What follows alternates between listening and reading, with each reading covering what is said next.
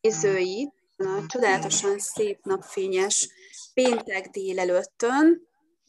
Hosszú idő után most újra végre én is tudok jelentkezni egy beszélgetéssel. Eddig ugye Radozpata volt, aki segített nekem, amíg olvashatnátok az összefoglalómat, elég nehéz heteken vagyunk túl.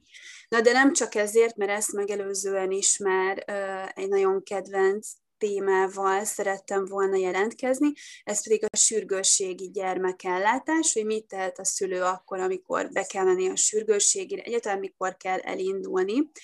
Kérdéseimet pedig nem is akárkinek fogom feltenni. Dr. Varga Norbert csecsemő és gyermekgyógyász szakorvosnak, aki a Heim Pál Kórház gyermekorvosa, és a doki hívó applikáció szakmai felelőse, és a doktor urat ismerhetitek, hisz az első segélytanfolyamunkon párjával, dr. Lónyai Ritával elég sokat tevékenykedett. Szia, Norbi! Sziasztok! Én is üdvözlök akkor mindenkit, és hát akkor várom a kérdéseket a sürgősségi ellátással kapcsolatban. Na, induljunk akkor a legelejétől, addig is, amíg esetleg érkezne nekem ide kérdés. Beteg lesz a gyermek. Meddig várok otthon? Mi az a pont, amikor én azt mondom, hogy most már akkor lehet, hogy egy ügyeletet fel kéne hívni, vagy be kéne menni a sürgősségire, akár hozzátok a helypába? Hát ugye a sürgősségi ellátás hivatalosan nem a szülőnek kell megítélni, hogy, tehát most azt mondom, ami a hivatalos. Tehát nem a szülőnek kéne megítélni azt, hogy a gyermek ellátása sürgősségi ellátást igényele, vagy nem. Ugye elvileg sürgősségi ellátásra vagy beutal a háziorvos, de normális esetben hivatalosan egy sürgősségi ellátóhelyre a mentővel kéne bejutni, ugye, mert hogy a mentőautó lesz az, amelyik oda viszi a súlyos állapotú gyermeket, és ott soktalanítják. Tehát kvázi a sürgősségi ellátóhelynek az a feladata, hogy megmentsék az életét valakinek. Na hát ehhez képest ugye ma Magyarországon nem így működnek a sürgősségi ellátóhelyek, mivel hogy az alapházi orvosi, meg a házi orvosi ügyeletek azok nem igazán működnek sehol, úgyhogy a legtöbb helyen a sürgősségi ellátóhelyre viszik a gyerekeket. Na és akkor ezeknél a sürgősségi ellátóhelyeknél én azt szoktam mondani, hogy abban az esetben, amikor otthoni körülmények között nem tudják kezelni a helyzetet, akkor, és nincsen más megoldási lehetőség, és nincsen konzultációs lehetőség, akkor nincs más, mint hogy elvinni a gyermeket egy-egy ilyen sürgősségi ellátóhelyre. Én inkább korképeket mondanék, aminél azt mondom, ezt kérdeztem hogy... is volna, hogy akkor mondjunk is rá példát, hogy mi az, amivel tényleg mennünk kell.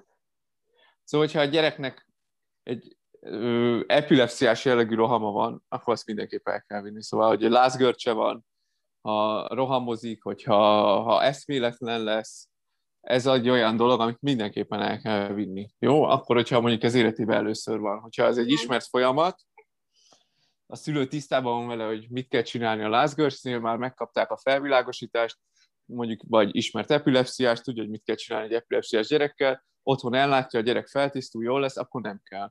De hogyha életében nem találkozott még epilepsziás rohammal, nem találkozott lázgörccsel, nem találkozott eszméletvesztéssel járó rosszuléttel, akkor nem szabad otthon csicsülni, akkor el kell indulni, vagy elindulni, vagy pedig a mentőket értesíteni. Mondjuk egy görcsölő, rohamozó gyerekkel, avval nem biztos, hogy jó ötlet beülni az autóba, meg kell várni, amíg a roham elmúlik. Jó, ez az egyik olyan tényező, aminél én azt mondom, hogy mindenképpen sürgősségi ellátóhelyre kell menni. Aztán sürgősségi ellátóhelyre kell menni, hogyha valami olyan sérülése történik a gyermeknek, mondjuk nagyon magasról esett le.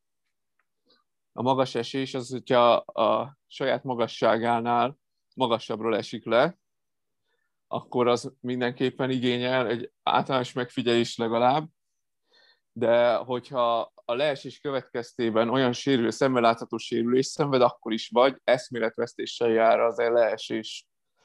Ezek mindegyik olyan eltérés, vagy olyan elváltozás, amit mindenképpen szükséges lehetőség szerint megmutatni, hát vagy elvinni, és ilyenkor, amikor ilyen tünetekkel elviszik a gyereket egy sürgősségi ellátóhelyre, akkor föl kell rá készülni, hogy a gyerekünket benn fogják tartani. Jó, tehát hogyha már elmegyünk egy sürgősségi ellátóhelyre, akkor ne azért menjünk el, hogy valaki csak nézzen rá, mondja, hogy minden rendben van, és akkor hazamegyünk egy fél órán belül, mert nem erről szól egy sürgősségi ellátó. Ha ennyiben gondolkodunk, hogy csak ennyit szeretnénk, akkor nagy valószínűséggel súlyos betegsége nincs a gyereknek, akkor nem menjünk sürgősségi ambulanciára. Jó, tehát egy sürgősségi ambulancia abban tud segítséget nyújtani, hogyha valami tényleg rossz állapot van, tehát egy olyan állapot, amitől nagyon megijed az ember, amitől azt gondolja, hogy atya úristen, hogyha csak kérdések merülnek föl benne, és szeretne rá válaszokat kapni, de hogy érzi ő is, hogy nincsen semmi veszély, akkor annak a megoldása nem egy sürgősségi ambulancia. Hú, most hát hirtelen ezek jutnak eszembe. Jó, hát még lehet mondani a lázat is. Abban az esetben, hogyha valakinek 40 fok fölötti hője van, akkor én arra is azt mondom, hogy abban el kell menni egy kórházba, de azért azt megnyugtató társként tudom mondani, hogy ha valakinek 42 fok alatt van a hője, akkor még nem történik a szervezetében semmi olyan, ami súlyos károsodást okozna. Úgyhogy abban az esetben, hogy egy fél óra alatt ez a 40 fok fölötti hőt lehet rendezni, és a gyermek általános állapota jó, akkor még az se biztos, hogy nagyon fontos lenne a gyermeknek sürgősségi ambulanciára menni, akkor is, hogyha mondjuk meghaladta egyszer a 40 fokos hőt, de ez egy olyan kérdés vagy kérdőjeles rész, hogyha valaki 40 fok fölötti hős gyerekkel elmegy egy sürgősségi ambulanciára, akkor abban rosszat biztos nem fog csinálni.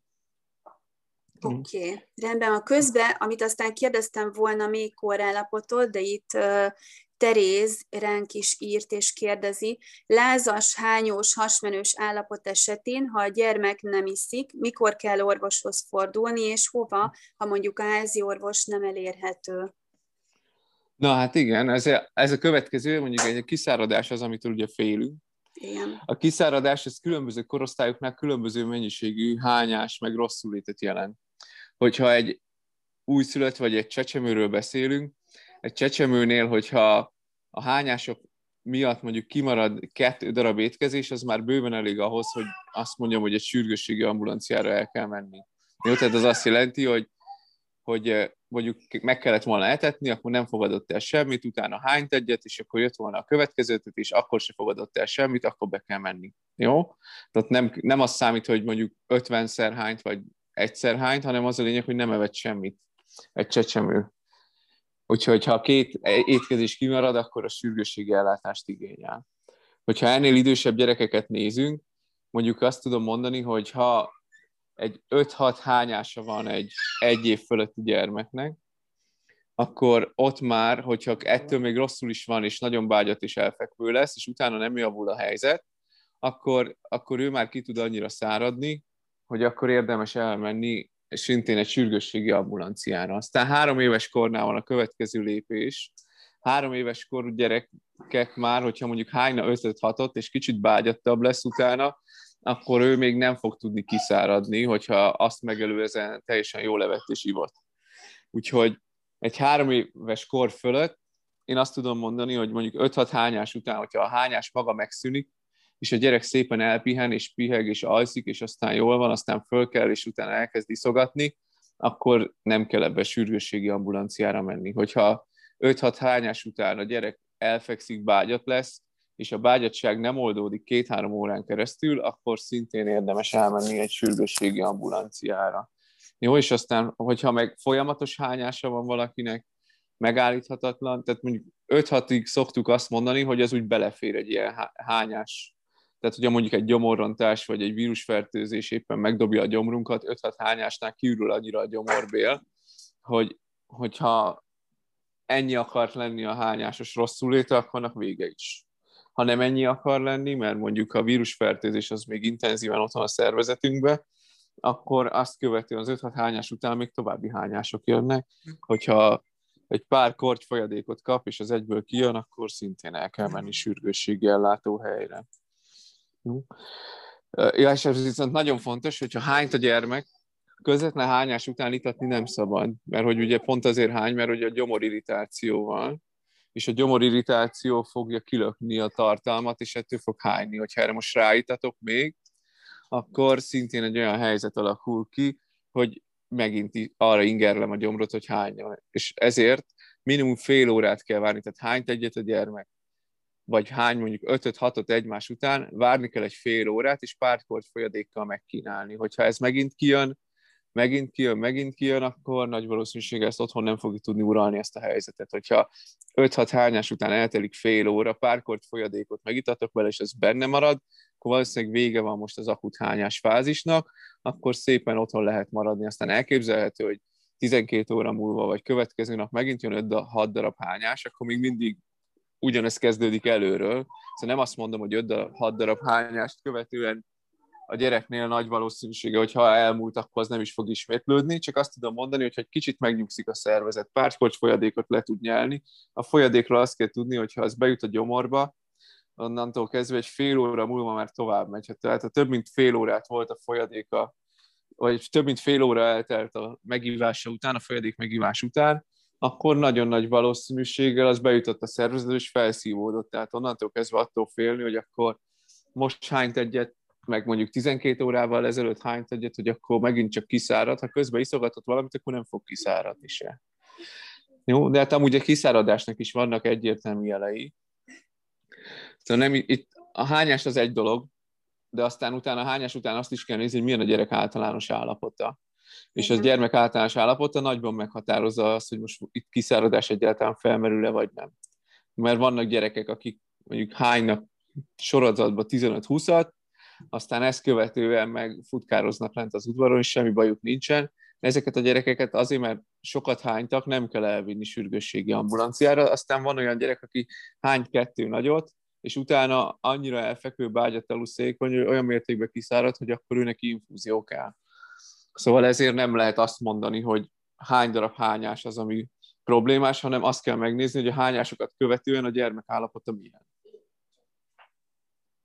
Tehát személyre szabottan, mert ugye nem vagyunk egyformák, és akár a mi saját esetünket nézem, hogy nálunk hasfájás és magas láz volt Dorottyánál, én próbáltam itatgatni, de igazából itt pár órán belül már olyan állapotba került, hogy tök elfekvő volt, és aztán egy bazi nagy hányása volt az autóban, amikor ugye elindultunk, hogy nézzük meg, nem esetleg a láz hátterébe egy vakbélgyulladással, meg ugye visszatérő dolog, tehát hogy 3 nap láztalanság után lett újra lázas, és egy nagy hányás, és igazából onnantól kettyentem még jobban, és így néztek, hogy tényleg csak egy szerhányt, mondtam, hogy igen, ellenben lázas már 2 napja, de próbáltam itatgatni, úgyhogy sok összetevős és tényleg nagyon szervezetfüggő gyerekeknél is, felnőtteknél is, mindenkinél. Norbi azt mond meg nekem, ugye itt ha hányás hasmenés mesdjéjén maradunk, akkor ugye egy népi gyógymód az, hogy kólát, a szénsavat kikeverve, jó hidegen behűtve adok a gyereknek, ha hasmenése meg hányás van. Mindezek mellett ugye ma már itt vannak a rehidráló folyadékok is, amiket én házilag elkészíthetek. Amikor azt mondod, hogy az utolsó hányás után fél órával próbálja itatgatni a gyermeket, mit ajánlasz, milyen folyadék legyen az? Hát első körben mindenképp sima víz, jó? Tehát semmi extra nem kell. Sőt, általában, hogyha valami cukros, vagy akár sós, vagy a rehidráló, azok sósak tudnak lenni. Ha ilyeneket próbálunk adni, akkor azok tovább irritálhatják a gyomrot. Úgyhogy először azt kell, hogy lehetőség szerint hűvös vizet adni, jó? Tehát nem meleget, az is szintén irritatív, a nagyon jéghideg is, úgyhogy hűvös folyadékot kell adni, pár korty víz formájában, nem kell belekeverni semmit. Ha ez elkezd megmaradni, akkor onnantól kezdve igazából azt tudom mondani, hogy amit a gyerek kíván, és amit szeretnénk adni, a nagyon lényeges, hogy ilyenkor ne legyenek nagyon ízes dolgok, mert minél ízesebb valami, annál jobban irritál, és annál könnyebben ismétlődik a hányás. Szóval nincsen elvileg, hogyha szájon át tudjuk őt itatni, semmi olyan meghatározás az elején, mondjuk egy első hányások után arra vonatkozólag, hogy mit kell neki adni. Ugye hát van ez a népi hiedelem a szénsav kikevert kólával. Azt tudom, hogy direkt elolvastam egy ilyen tanulmányt, ami ezt próbálta megnézni, hogy mi a különbség, hogyha ebben adják, vagy sima vízzel, és hát ők természetesen nem találtak semmi különbséget. De hát ennek ellenére azt tudom mondani, hogy láttam már azt, hogy a hideg kóla az, vagy a kikevert hideg kóla az jobban megmaradt a gyerekben, mint mondjuk a bármilyen más folyadék. De ennek ellenére én azért nem javaslat, és nem kell ezért mindenkinek elmenni, hogy a úristen hány a gyerek, akkor az első boltba el kell menni, hogy kólát vegyünk, mert hogy nem segít annyival jobban, tehát hogy nem az az igaz, hogy akkor a nagy segítséget nyújtana ez a kóla, csak ha van otthon, és mondjuk látták már, használták már, és a gyerek erre jól reagált, vagy jobban reagált, mint a sima vízre, akkor üssek ő, de igazából ez azért szokott segíteni, mert hogy a szegény gyerek ott van, és akkor kiszáradt, kitikkad, se enni, se inni nem akar, de valami édes fackot adunk neki, akkor azt inkább el fogja fogadni, és hogyha nem hergeli föl magát, hogy már pedig ő nem akar inni, akkor kisebb az esélye a hányásnak is, úgyhogy inkább én ebben látom az összefüggést, hogy kapott egy kis édes valami backot, akkor attól nem sír annyit, vagy nem hergeli föl magát, és akkor nem ismétlődik a hányása. Jó, a rehidrálós oldatokra én azt tudom mondani, hogy rehidráló oldatot akkor érdemes adni, hogyha valakinek egy elhúzódó hasmenős és egy-egy hányós betegsége van. Tehát, hogy az első hányás után, vagy az első hányás sorozat után teljesen fölösleges rehidráló oldatot adni. Mert az első hányási sorozat, hogyha annyi volt a hányásos megbetegedés, akkor a szervezetünkben az még nem fog olyan mértékű felborulást okozni, ami miatt szóba jön, hogy ugye a rehidráló oldatban található ásványokat vissza kéne pótolni, nem fogunk annyira még kipurcolni, vagy a szervezetünknek még a raktáraihoz még bőven jól működnek, úgyhogy ezért erre nincsen szükség. Hogyha mondjuk a gyereknél elindul egy hányós hasmenős betegség, amit egy vírusfertőzés okoz, ami akár 2-3 napig is eltarthat, akkor a második nap után már érdemes rehidrációs oldatokat elkezdeni, akár otthon, vagy simán most már patikába ORS oldatot lehet venni, az a legegyszerűbb, és akkor azt lehet is adni. Mondjuk mi van akkor, hogyha egy olyan gyerek, aki mondjuk szopizik, mondjuk egy 6-7-8 hónapos csecsemő, elkezdett hányogatni, általában mondjuk azért az anyatej benne marad, de sok olyan visszajelzést kaptam, amikor ilyenkor az anyukát leszídják, hogy miért tettem erre a gyereket. Te mit mondasz erre, egy szoptatott csecsemő? Azt, hogy tegyem erre. Tegyem erre mindenképpen. Nem kell itt. Az a lényeg, hogy a gyerek ilyenkor megnyugodjon, nyugodt állapotban legyen, és hogyha őt attól nyugszik meg, hogy mellem van, és attól fog megnyugodni az ő gyomra, hogy akkor tejet iszik, akkor tejet kell neki adni. Jó, az anyatej, mert a sima tehéntejre azt mondom, hogy azt na, azért ne adjunk. Jó, tehát tehénytejjel ne próbálkozzunk akkor, amikor a gyerek hány, mert ugye a hányás kapcsolatában általában begyullad a gyomorbélflóra, és akkor nagyon nehezen tudja a sima tejet lebontani, de mondjuk ez nem az anyatejre vonatkozik. Jó, tehát az anyatejet az tök jól le fogja tudni bontani, úgyhogy nyugodtan anyatejet lehet adni. És milyen cuki kis tolmácsod van. Igen. Nem lehetünk el jó baba mellett. Szia, gyönyörűség. Ő is elmondja. Ő is mondja, hogy ő is anyatejet kap, hogyha esetleg hányna. Addig egyébként, amíg szoptattam a kislányomat, milliószor megúsztuk a kórházat, tehát azért az anyatejjel mondom, hogy tényleg egy sok összetevős, csodálatos dolog. Hát ez így van. Úgyhogy bármi van, betegség is van, szoptassátok a gyerkőcöt, akármennyi idős. Jó, tehát ugye az nagyon fontos, hogy az anyuka ott van a gyerekével folyamatosan, tehát az a vírusfertőzés, ami aktuálisan a gyerekben dúl, az vagy az anyukában is dúl, ezért az anyuka termeli már egyből az immunoglobulint, ami megszünteti a fertőzést, vagy az anyuka már átesett rajta, tehát a tejében benne van az immunoglobulin, ami megszünteti a fertőzést, úgyhogy az tuti, hogy egy szoptatott csecsemő sokkal hamarabb meg fog gyógyulni bármelyik vírusfertőzésből, mint az, akit nem szoptatnak. Úgyhogy ezt az, hogy nem szabad merre rakni egy hányós gyereket, azt el kell felejteni. De tudod, hogy hányszor egyébként jönnek tanfolyamosoktól is, nem csak vidéki kórház, hanem pesti kórház, vagy pesti ügyeletekről is, hogy annyira leszígyják az anyukát, hogy mit képzel, hány a gyerek, a csecsemő, és hogy merre teszik. Igen.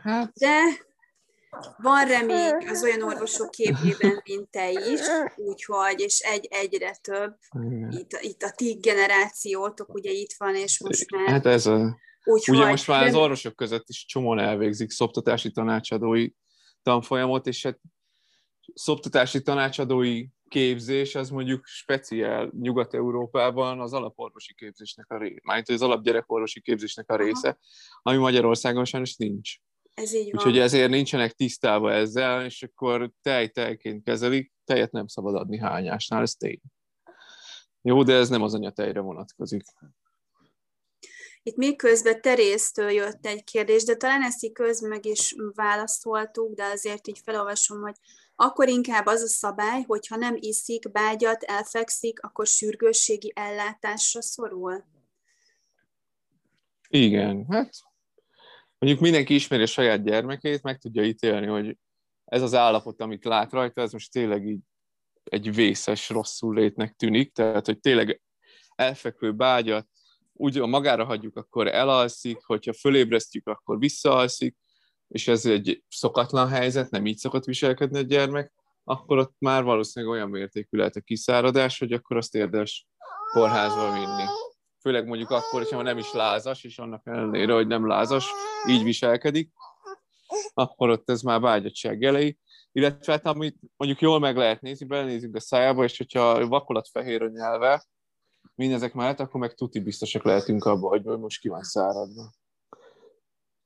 És itt kell, hogy megemlítsük egy kicsit a kutacsnak a kérdését, ugye kisebb gyermekeknél. Nézzük, ne nézzük, mit csinálunk? Hát most erre azt tudom mondani, hogy az a baj, hogy laikusként megítélni a kutacsot, az azért nem egy egyszerű dolog. Ez az kell, hogy az ember mondjuk lásson már életében legalább 1000 kutacsot, és az 1000 kutacs között legyen besüppet, meg elődomborodó, meg mindenfajta, és akkor utána már könnyűszerrel azt fogja tudni rámondani, hogy na, ez egy beesett kutacs, kiszáradásos jel. Mondjuk egy nagyon durva kiszáradás egy csecsemőnél elég egyértelmű beesett kutacsot ad, de azt mondjuk szerintem nem jó megvárni, hogy már ott tartsunk, hogy egy beesett kutacsot fölismerjen egy olyan laikus, aki még életében nem látott beesett kutacsot. Úgyhogy hát azt tudom mondani, hogy igazából a kutacsot tapintani kell, és a tapintás, tehát nem szemmel való ránézése az, amíg meg lehet ítélni, de inkább ne erre hagyatkozzunk. Jó, tehát a csecsemő viselkedéséből ítéljük meg, hogy a csecsemő az most elesett, bágyat, rosszul van, akkor vigyük el. Jó, és amúgy a csecsemőknél sokkal hamarabb kell, vagy sokkal hamarabb érdemes vinni, szóval a csecsemőnél szerintem ne várakozzunk otthon, pláne egy fél év alatti gyerekkel ne otthon várakozzunk, és azon gondolkodjunk, hogy na vajon ez most súlyos állapot, vagy nem súlyos állapot. Ha felmerül bennünk az, hogy itt valami súlyos állapot lehet, akkor tessék megfogni ezt a csecsemőt is elvinni a sürgősségi ambulanciára, vagy nem megoldható, akkor meg beül egy mentőt hívni. Jó, mert ha már ez felmerül bennünk, hogy súlyos állapot van, még akkor is, ha nincsen, akkor azt tisztázni kell, szóval azt nem szabad annyiban hagyni. Ugyanez a eltérés mondjuk, mit tudom, egy 3 év fölötti gyermeknél, ott azért már, ott egy kicsit az embernek úgy le kell nyugodni, rá kell nézni a gyerekre, meg kell tudni ítélni, hogy úristen, mi van, hogy most tényleg itt úristen van-e, vagy nincs úristen, mert azért az sokkal átverősebb tud lenni. Az 3 év fölötti gyerekek, azok már tök strambok, szóval nekik egy ilyen átmeneti rosszulétet követően pikpak rendeződik az állapotuk, úgyhogy emiatt őket fölösleges kórházi ellátásnak kitenni, de egy csecsemőnél szerint nem érdemes gondolkodni, várakozni, viszont úgy kell készülni, hogy bármikor egy csecsemővel elmegyünk egy sürgősségi ambulanciára, az tuti kórházi felvétel. Szóval ne verjük ki a hisztit, nem kell szabad ott azt magyarázni, hogy már pedig akkor én hazaviszem, ha nem tudják megmondani, hogy mi a gyerek baja, mert hogy pont ez van, hogy egy csecsemőnél nem tudjuk megmondani, hogy mi a baja. Ezért van az, hogy egy csecsemőt, még akkor is, hogyha mire beérünk, már tökéletesen jól van, föl fogják menni a kórházba. És akkor, hogyha most már eljutottunk ugye ideig,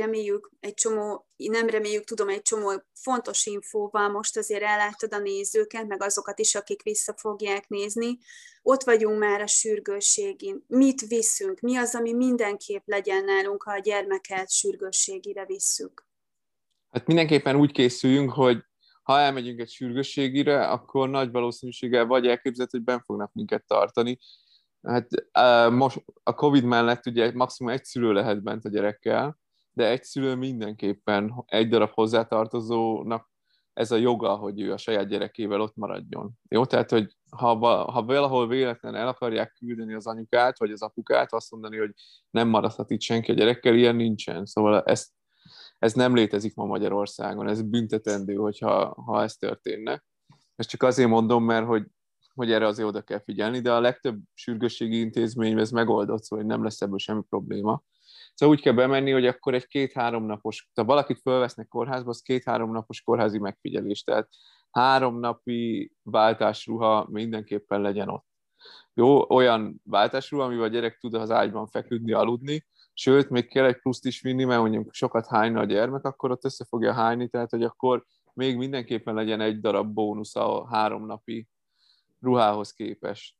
Jó, azt tudom mondani, hogy ennivalót nem érdemes vinni a gyereknek, mert ott egyrészt, hogyha egy ilyen rosszul lévő beteg gyerek, azok minimális mennyiséget fognak enni, amikor már ott tartanak, hogy nagyon jó leszik, és tök jó van a gyerek, akkor kisegedik a kórházból, szóval emiatt a gyereknél erre speciálisan gondoskodni nem kell, viszont hogyha mondjuk tápszert teszik, vagy valami speciális étrendje van, akkor ezt kell vinni, jó? Mert pont az a tápszer a kórházban nem valószínű, hogy lesz, és egy csomószor az van, hogy mondjuk egy hányós gyereknél, hogyha akarjuk pont, hogy elkezdjen enni, és valami vadidegen ízt adunk neki, akkor azt nem fogja elfogadni, viszont az ő saját megszokott tápszerét, azt sokkal könnyebben lehet neki adni. Úgyhogy ezért azt mindenképpen érdemes a saját tápszerét elvinni. Hogyha van valami, amitől megnyugszik, amitvel, hogyha együtt alszik, akkor attól nyugodtabb lesz az állapot, akkor azt is vigyük el, és nagyjából ezen kívül más nem kell. Arra viszont föl kell készülni, hogy elképzelhető, hogy nem minden kórházban tudnak biztosítani a szülő számára fekvőhelyet.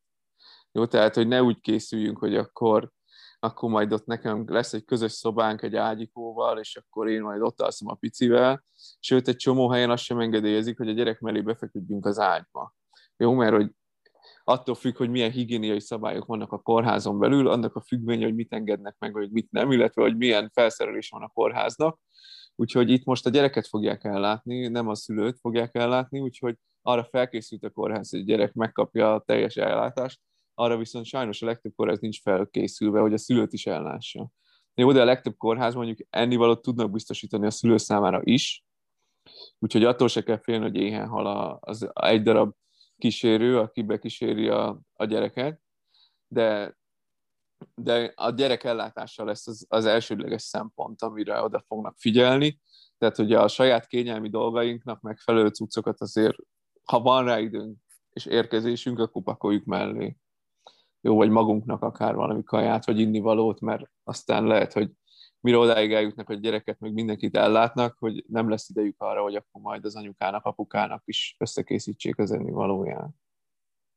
Ezt alá tudom egyébként én is támasztani, bár nekünk ugye most felajánlották, így külön kórteremben voltunk, hogy nyugodtan Dorottya mellett levő ágyat használhatom, nem használtam, nem akartam plusz munkát a kolléganőknek ezzel csinálni, de hogy tényleg amennyire féltem, hogy egyszer majd oda jutunk, milyen tapasztalatok lesznek, nekem szülőként is most nagyon pozitív tapasztalataim vannak. Norbi dokumentációba például, ha olyan betegsége van a gyereknek, előző zárójelentés, bármi érdemes vinni? Mindenképpen érdemes. Tehát, hogyha van valami ismert alapbetegsége, akkor az ismert alapbetegségnek, ha leír, akkor is mondjuk semmi köze nincsen mondjuk egy hányáshoz az adott betegségnek, el kell vinni, mert aztán elképzelhető, hogy mégis van, de hogy mi ezt nem tudjuk. És pontosan elmondani, hogy mi a gyereknek a betegsége, általában vagy az izgalom miatt, vagy egy csomószor fogalmunk sincs, hogy mi is az. Úgyhogy a papírokban ott meg le van írva. Úgyhogy ez azért sok mindent befolyásol. Sőt, hogyha a gyereknek valaha az életében volt valami allergiás reakciója, akármi, amit mi már tökre elfelejtettünk, akkor az mindig ezeknek az zárójelentéseknek a legelején vagy a legvégén kiemelve szerepel. Úgyhogy ez még egy másik dolog, ami miatt ezt mindenképp érdemes azokat a papírokat összeszedni és elvinni magunkkal. És hogyha mondjuk nem hányás, hasmenés, kiszáradás, láz, hanem mondjuk azért megyünk sürgősségire, mert mondjuk a gyerkőc éppen, nem tudom, az allergiagyógyszeremet egy picikét elszopogatta, akkor mit kell tenni? Most ez még menet eszembe. Szóval igen, ez igaz. A sürgősségi ambulanciák között fontos különbséget tenni, hogy hol mit tudnak csinálni. Jó, tehát traumás eredetű sérülés trauma következtében kialakuló bármiféle problémát, azt egybe gyógyászati sürgősségi ambulancián nem tudnak ellátni. Ma Budapesten, illetve az egész országban a gyereksebészeti vagy gyerektraumás ügyelet az egy csomószor változik, hogy melyik kórházban van és melyikben nincsen. Úgyhogy mielőtt az ember elindul, erről érdemes tájékozódni. Van például az egy gyerekes SOS oldal, ahol az ember beírja a lakcímét, beírja, hogy milyen jellegű ellátást szeretne, és akkor kidobja neki, hogy területileg melyik az ő ellátóhelye, hova kell menni. Jó, tehát hogyha mondjuk, most csak mondom, hogy a Heim Pál Gyermekkórház sürgősségi ambulanciáján sebészeti ügyelet, az minden hétfőn, szerdán és szombaton van. A többi napon nincsen. Tehát, hogyha mondjuk valaki kedden beállít oda azzal, hogy a gyerek elvágta a kezét, akkor azt fogják mondani, hogy igen, nem látjuk, hogy elvágta a kezét, hogyha ömlik belőle a vér, akkor a vérzést ellátják, és tovább irányítják a területileg illetékes traumaellátó helyre. Jó, tehát, hogy nem azért van ez, mert hogy ki akarnak cseszni valakivel, és akkor nem akarják ellátni, és tovább küldik, hanem azért, mert a traumaellátás az meg van határozva, hogy ügyeleti időben melyik kórház végzi Budapesten, de ez az egész országban így van, szóval nem mindegyik traumaügyelettel rendelkező intézmény ügyel folyamatosan, ezért érdemes tájékozódni, mielőtt elmegyünk. Ez a traumás ügyelet. A toxikológiai ügyeletek, az ugye Magyarországon belül gyerektoxikológiai ellátás egyedül a Heim Pál kórházban van. Abban az esetben, hogyha Budapest vagy környékén lakunk, és akkor ott itt történik valamilyen toxikológiai következmény, tehát valami mérgezés, a gyerek megevett, megivott, lenyelt valamit, akkor egyrészt van a toxikológiának egy gyorsan hívható száma, ezt most így fejből nem tudom, de heimpálkórház.hu toxikológia, megnézi az ember, ott van egy szám, amit 0-24 órában lehet hívni, és ott tájékoztatást tudnak arról adni, hogy amit a gyerek megevett, megivott, az súlyosan mérgező-e, vagy nem mérgező, van-e valami olyan teendő, ami kórházban kell intézni, és ha van, akkor be kell menni a Heim Pálba, amennyiben a Heim Pál kórház olyan, vagy olyan közelségben van, ha pedig nincsen erre lehetőségünk, akkor területileg illetik, és bármelyik sürgősségre kell menni, és akkor ott elkezdik az ellátást, de ott onnan is a Heim Pál kórházat fogják felhívni, hogy mondja meg, hogy akkor mit kell tenni. Jó, tehát a mérgezésnél nagyon fontos, hogy először telefonálni kell, hogy mi történik. Hogyha a gyerek jól van, jó, hát hogyha eszméletlenül fekszik, hány vagy epilepsziás görcse van, a mérgezés után, akkor ki kell hívni a mentőket, akkor nem kell gondolkodni. De hogyha a gyerek jól van, csak nem tudom, hogy később lesz ennek, várni kell a következménye, akkor nem fölkapom a gyereket, és elrohanok a Heim Pál kórházba, vagy elrohanok bármelyik kórházba, mert a legtöbb cucc, amit a gyerekek megesznek, azokat csak akkora dózisban eszik meg, ami nem okoz mérgezést, és ez egy fölösleges út. Úgyhogy erre megvan hála az égnek a 24 órás telefonos szolgálat, hogyha ott azt mondják, hogy ezt kórházi körülmények között kell ellátni, akkor meg fogják mondani, hogy hova megyünk. Ha azt mondják, hogy nem kell kórházi körülmények között, akkor elmondják, hogy mit csináljunk otthon, mire figyeljünk, és ennyi. Úgyhogy ezért a... Bocsánat, elment. Úgyhogy a mérgezéseknél ez a figyelembe vendő, és akkor az összes többi sürgősségi ellátás, azoknak megvan a területileg illetékes sürgősségi ellátóhelyek, ahol el tudunk menni, ott általában belgyógyászati jellegű betegségek ellátása folyik. És akkor, ha menni kell, és mondjuk ugye toxikológiai eredetű, akkor azért jó, hogyha a gyógyszert, a növényt, a marószert, bármi, amit lenyelt a gyerek, és azt mondja a telefonba, azt vigyük, ugye? Így van, így van. Hát ez főleg ugye a növényekre vonatkozik, vagy ha gombamérgezés, vagy bármi esik felmerül. Jó, mert telefonban úgyse fogja tudni az ember elmondani, hogy zöld levele van, piros bogyója, az igen. 1000 dolog lehet. Úgyhogy általában, hogyha ilyesmi történik, akkor be fogják hívni, és akkor be kell vinni a növényt, és ott megpróbálják meghatározni, hogy mi az. Hogyha bármiféle olyan termék, amiről lenyelte, megitta, akkor, és bemegyünk a kórházba, nem telefonon keresztül próbálunk információt szerezni, akkor mindenképpen be kell vinni a terméket, jó? Mert hogyha azt mondom, hogy hát egy mosószer volt, van 1000 fajta mosószer, szóval megmondom, hogy mit tudom én, W2 mosószer volt, abból is van 18 különböző fajta, szóval ezek nem elég, úgyhogy ezt el kell vinni.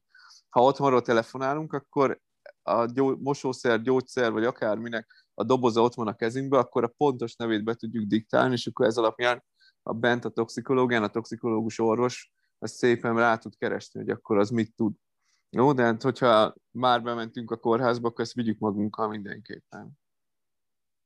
Mi ezt is kipróbáltuk annak idején, nálatok voltunk először kórházban, az ilyen rövid lélegzetvételű, de Dorciót kruppozott életébe először, úgyhogy még inhalátorral jöttünk haza, és volt egy pár órás megfigyelésünk, úgyhogy erről is tudok nyilatkozni, zseniális, szuper csapat, nagyon gyerekcentrikus, és tényleg flottul történt az ellátás, úgyhogy keressétek a Heim Pál kórházat is, hogyha szükséges, de inkább ne, de ha muszáj, akkor azért tudjátok, hogy hova lehet fordulni. Norbi, annyit mondjál még nekem, hogy a Covid miatt, mert ugye említetted, hogy most csak egy kicsit összeszedjük, hogy azt mondtad, hogy ott lehet Covid alatt is egy darab kísérő a gyerkőccel.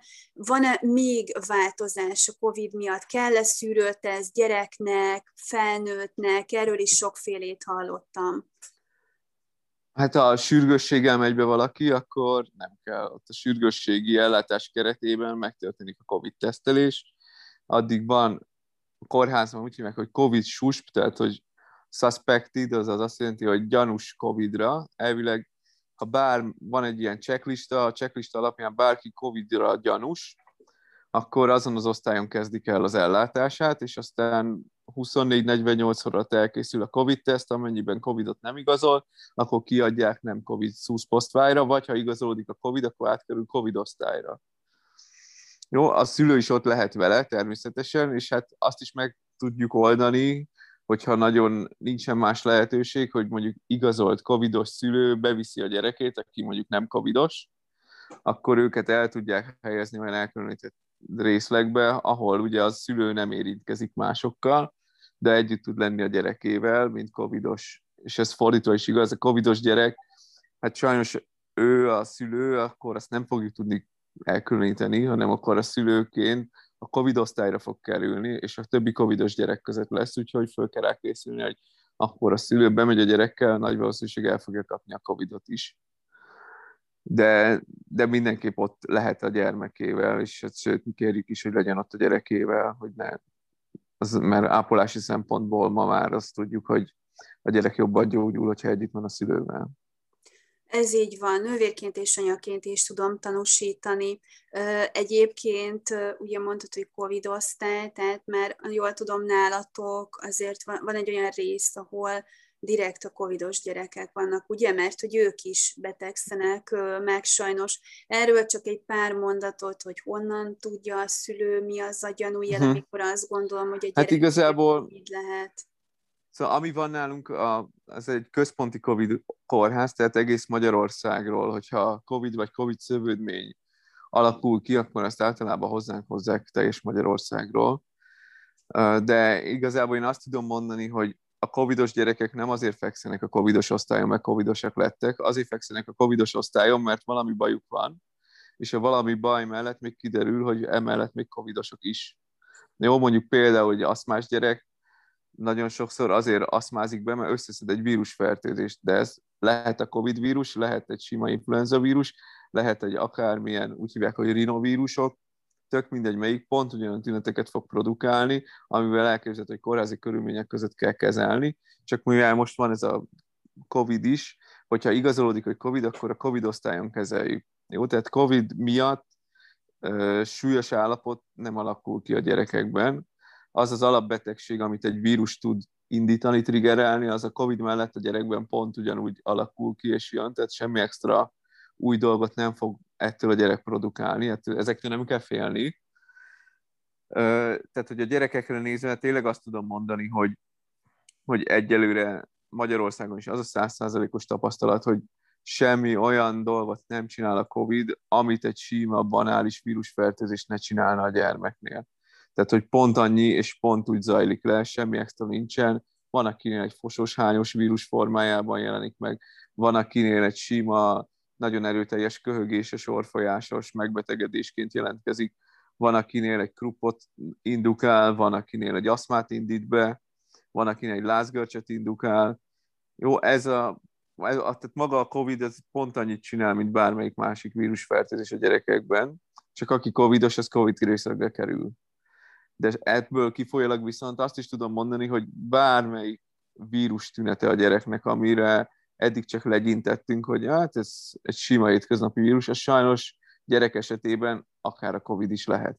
Jó, tehát, hogy így most ez egy kétélű fegyver, hogy a hála az égnek gyereknek nem csinál semmit, majd még egy pár szót mondok csak a hosszú távú következményekről, de hogy... Kérdeztem is volna. A rövid távú következmények nincsenek a gyerekre nézve, viszont bármilyen banális, egy orrfolyás is lehet COVID-tünet egy gyereknél, sőt, egy csomó esetben még tünet sincsen. Úgyhogy ezért így nem lehet erre hagyatkozni, hogy akkor biztos szárazon kell köhögni, akkor covidos, biztos láza kell, hogy legyen, akkor covidos, nem, a gyerekeknél nem. Jó, a gyerekeknél egy csomószor csak egy egyszerű orrfolyás, vagy még annyi sincsen, és covidosan. Jó. Úgyhogy ezért bármiféle minimál felső légúti tünete van a gyereknek, akkor például a Heim Pál kórháznak a checklistája alapján, akkor azt covidra tesztelik, és ő addig covid-susnak számít, amíg egy felső légúti van, vagy egy hányás hasmenéssel járó megbetegedés ugyanúgy covid-susnak minősül, és azt is tesztelni fogják covidra. Jó, tehát ha lázas, az is. Ezek mind olyan tünet, amit a kórházi bekerülésnél covid tünetnek minősítenek, és ezért covidra fogják őket tesztelni. Az, aki mondjuk egy ismert epilepsziás, megint van egy rohama, és nincsen semmi infekciós tünete, azt nem fogják covidra tesztelni, de amúgy, ha fekvőbeteg osztályra felkerül, akkor letesztelik őt is. Tehát most már így igazából mindenkit letesztelnek, csak az, aki mondjuk a sürgősségi osztályon egy rövid megfigyelés után azt tudják mondani, hogy hazamehet, ott 24 órán keresztül lehet maximum feküdni, akkor elképzelhető, hogy nem fogják megtesztelni covidra, hogyha nincsen semmi ezekből a korábban említett covid tünetekből. Mert ez a rövid távú, és sajnos viszont a gyerekeknél van a hosszú távú szövődmények, vagy következmények, amit ezt a MIS-C nevű betegségnek, vagy PIP nevű betegségnek, vagy milyen PIM nevű betegségnek hívnak. Ez egy összes szervet érintő autoimmun eredetű gyulladásos folyamat, ami általában a COVID-fertőzés átvészelés után 2-4 héttel jelentkezik. Tehát a gyerek, hogyha van egy minimális náthája jellegű, és mondjuk nem tesztelték le, elképzelhető, hogy akkor volt egy COVID-ja, sőt, a tünetmentes covidosok, akik tünetmentesen vészelik át, sajnos őnáluk is jelentkezhet. Ilyen szóval nincsen meghatározva, hogy kell lezajlani a COVID-nak a gyerekben ahhoz, hogy jelenleg még nincsen erről tudásunk, hogy kell a COVID-nak ahhoz lezajlania, hogy későbbiekben esetleg jelentkezzen nála az a betegség. Jó, ez a betegség, ez úgy jelentkezik általában, hogy elhúzódó láza van, és kiütései indulnak. Hogyha ez van, és emellett akkor köhög, meg nehéz légzés is, tehát mint hogyha visszaesne egy betegségbe, de általában itt a láz az nem múlik el 1-2-3 nap alatt, hanem 3, 4, 5, 6, 7, 8, van, aki 10 napig lázas lesz. Úgyhogy abban az esetben, hogyha valaki belázasodik, és 2-3 nap alatt, mint ahogy egy sima nátha lezajlana, nem múlik el, akkor őnála el kell kezdeni ilyen irányú vizsgálatait, tehát azt a gyereket is el kell vinni. Sajnos most jelen pillanatban a kórházba, aki mondjuk 3 napnál tovább lázas. És akkor azt általában most már nem a házi orvos kezdi vizsgálgatni, mert ugye eddig úgy volt, hogyha valaki 3 napnál tovább lázas, akkor meghallgatom, van-e tüdőgyulladása, megnézem a pisiét, hogy nincs-e húgyúti fertőzése, belenézek a fülébe, nincs-e középfűgyulladása, de most általában azért, hogyha elhúzódóan lázas, 3 napnál tovább lázas valaki, akkor ezt a MIS dolgot, ezt szem előtt kell tartani, úgyhogy most egy csomó házi orvos inkább elküldi a gyerekeket ilyen gyanúval a Heim Pál kórházba. Hát a MIS-C-et is, ezt a típusú betegséget is a Heim Pál kórház viszi, mint COVID következmény. Mondjuk azt tudom mondani, hogy hála az égnek azért ez egy elég ritka dolog, szóval nem kell attól félni, hogy nagyon sok gyereknél van. Én azt látom most, hogy körülbelül heti 1 vagy 2 ilyen jelentkezik a Heim Pálban. És mondjuk el lehet képzelni, hogy mondjuk hány ezren esnek át mondjuk egyszerre Covidon, és akkor abból a több ezer gyerekből, mert ugye nem azt kell nézni, hogy a tévében hány covidos gyerek, vagy hány covid fertőzöttet mutatnak, mert a gyerekek nagy része az tünetmentesen esik át, tehát valószínűleg heti több ezer gyerek esik át Covidon, és ebből 1-2, akik MIS-cesek lesznek. Szóval még nincsenek meg az arányszámok, meg még nincsen, most kutatás alatt áll az egész, úgyhogy nem tudunk egyértelmű dolgokat mondani, igen, de nagyjából mi ezt látjuk. És azt se tudjuk, hogy, csak most, hogy most ez a MIS-cesek közül mi csak azokat látjuk, akik már intenzívre kerülnek, tehát vagy súlyos állapotba kerülnek be, és nem látjuk azokat, akiknek mondjuk ilyen minimál tünetekkel, kicsit elhúzódóbb lázzal, ilyesmivel lezajlik, vagy tényleg mindenkinél ennyire súlyos következményekkel járnak, akkor tényleg tök ritka, tehát hogy ezt se lehet megmondani. Hát, ha gyanújel van, akkor mindenképp forduljatok orvoshoz, és én azt is hozzátenném, hogyha mondjuk, mert vannak a régebbi vágású házi orvosok, akik még mindig csak legyintgetnek, akkor ne hagyjátok magatokat, és igenis járjatok utána, és a óvodapedagógusoknak, az iskolába levő pedagógusoknak pedig azért én azt is szeretném üzenni, hogy ne menjenek el gyerekek mellett csak úgy, főleg, hogyha visszatér a közösségbe, és tudjuk azt, hogy COVID-fertőzésen esett át, akkor igenis én kérek szépen mindenkit, hogy ötvözöttebben figyeljenek azokra a gyerekekre, meg amúgy is az összes többire, de nem Norbi, szerintem ez nem olyan nagy kérés tőlem. Tehát most egy kicsit jobban figyeljünk oda, mint általában. Hát én nagyon szépen köszönöm neked, hogy ebben a lassan majdnem egy órában a rendelkezésünkre álltál. Nagyon sok hasznos dolgot mondtál mindennel kapcsolatban. Én köszönöm neked, Norbi, és további jó egészséget kívánok, hogy az a tudományos hivatás, amit te és amilyen minőségben képviseled minden túlzás nélkül, azt még hosszú-hosszú 100 évekig tud csinálni. Köszi szépen! Jó. Hogyha érkezik kérdés, akkor azt még esetleg elküldhetem neked, és tudunk majd válaszolni. Ezt előre köszönöm szépen. Sokan kérdeztétek itt menet közben, hogy visszahallgatható lesz az adás. Igen, visszahallgatható lesz. A Danos Stúdió Facebook oldalán fogjátok majd meglátni, vagy látni a videót, és akkor tudtok alá kommentelni. Én pedig, amiket a doktor úr javasolt oldalakat, elérhetőségeket, azokat ki fogom kommentbe tenni a videó alá, és akkor ott meg fogjátok találni. Vigyázzatok magatokra, köszönöm szépen, hogy ma is velünk tartottatok, és szép napot mindenkinek. Szia Norbi, sziasztok! Szép napot, sziasztok! Sziasztok!